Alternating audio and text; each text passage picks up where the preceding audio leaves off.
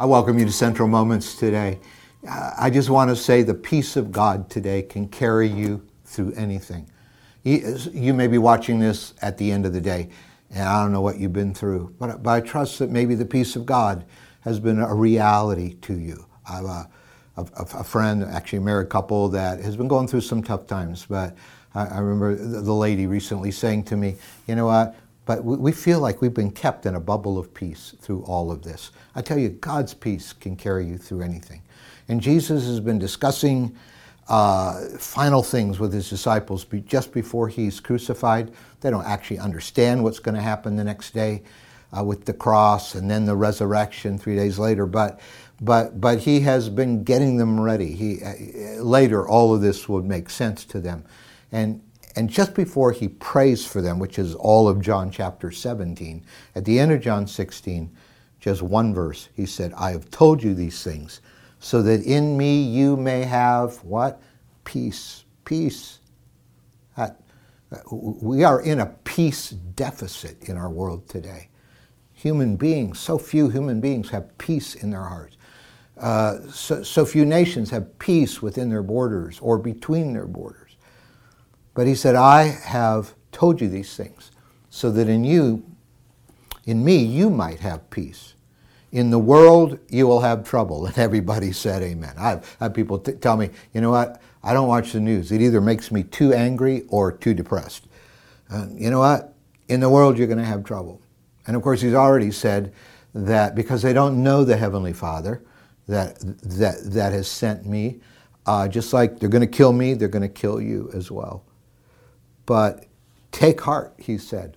I have overcome the world. Now, if you just want to memorize a verse, there's a good verse.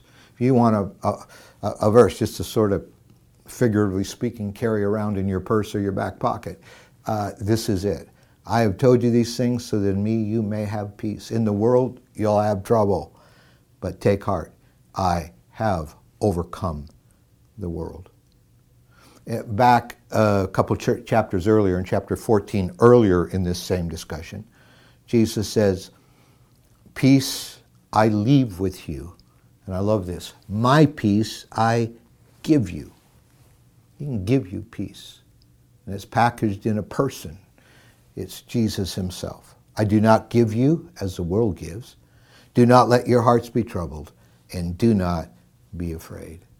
And then a few days later, when Jesus does rise from the, from the dead on Resurrection Sunday evening, he appears to his disciples together. And uh, it's the evening of the first day of the week. And in verse 19 of John 20, same gospel who's writing all of this, John says, On the evening of that first day of the week, when the disciples were together with the doors locked for fear of the Jewish leaders. So Jesus had been crucified three days earlier. Now they think the Jewish leaders are after them now as, as Jesus' followers. So the disciples are afraid, they're behind locked doors. Jesus appears to them. And he stood among them.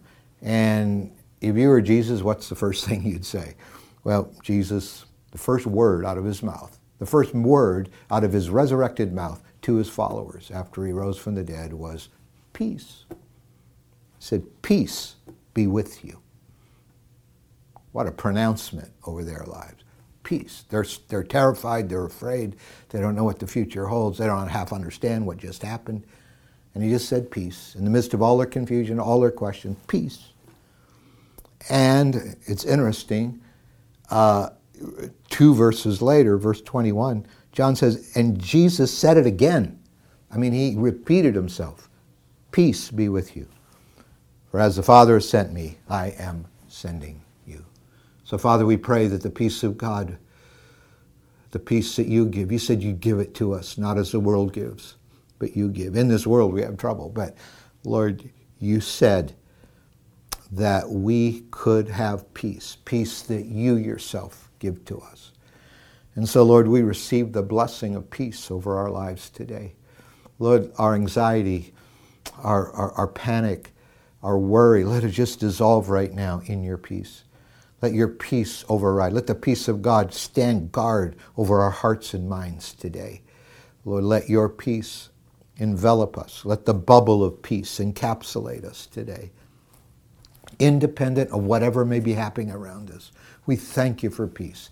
And we pray you just settle our hearts today, that we can have peace with you, we can be right with you, and we can have peace in the face of trouble when we should be panicking. We thank you for this. In Jesus' name, amen.